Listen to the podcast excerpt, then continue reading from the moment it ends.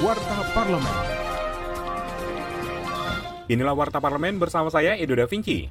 Ketua DPR RI Puan Maharani menyampaikan selamat atas penyelenggaraan Musyawarah Nasional ke-8 Kamar Dagang dan Industri atau Kadin di Kendari, Sulawesi Tenggara. Puan juga mendorong Kadin untuk turut merumuskan program penanganan pandemi COVID-19 dan pemulihannya. Legislator dari praksi PD Perjuangan ini berharap Kadin terus berinovasi dan punya sikap pantang menyerah sehingga menjadi bagian dari kekuatan besar yang mendorong pemulihan ekonomi nasional. Warta Parlemen Usaha mikro kecil dan menengah di Indonesia terdata berjumlah 64,2 juta unit. Sampai saat ini belum tersentuh optimal dalam program pemulihan ekonomi nasional. Hal ini disampaikan anggota Komisi 11 DPR RI Anis Biarwati sarapan dengan Gubernur Bank Indonesia. Wakil Rakyat Dapil DKI Jakarta satu ini mengungkapkan persoalan UMKM sudah sering dibahas dalam rapat-rapat DPR dengan Bank Indonesia. Namun realisasi perbaikannya belum nampak signifikan.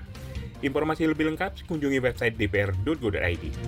Wakil Ketua DPR RI Sumi Dasko menyoroti kinerja Kemenkes terkait masalah tunggakan klaim penanganan pasien COVID-19 di RSUD Bekasi. Ia meminta pemerintah segera menyelesaikannya karena dapat mempengaruhi pelayanan dan mengganggu kinerja rumah sakit akibat kekurangan biaya operasional.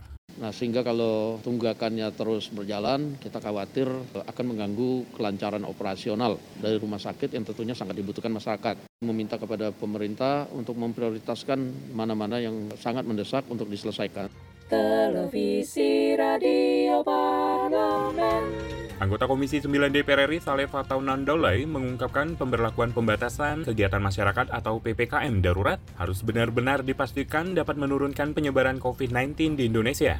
Legislator dari Dapil Sumut 2 ini menekankan implementasi protokol kesehatan harus lebih ketat dan tegas. Masyarakat menurutnya perlu lebih disiplin terhadap protokol kesehatan.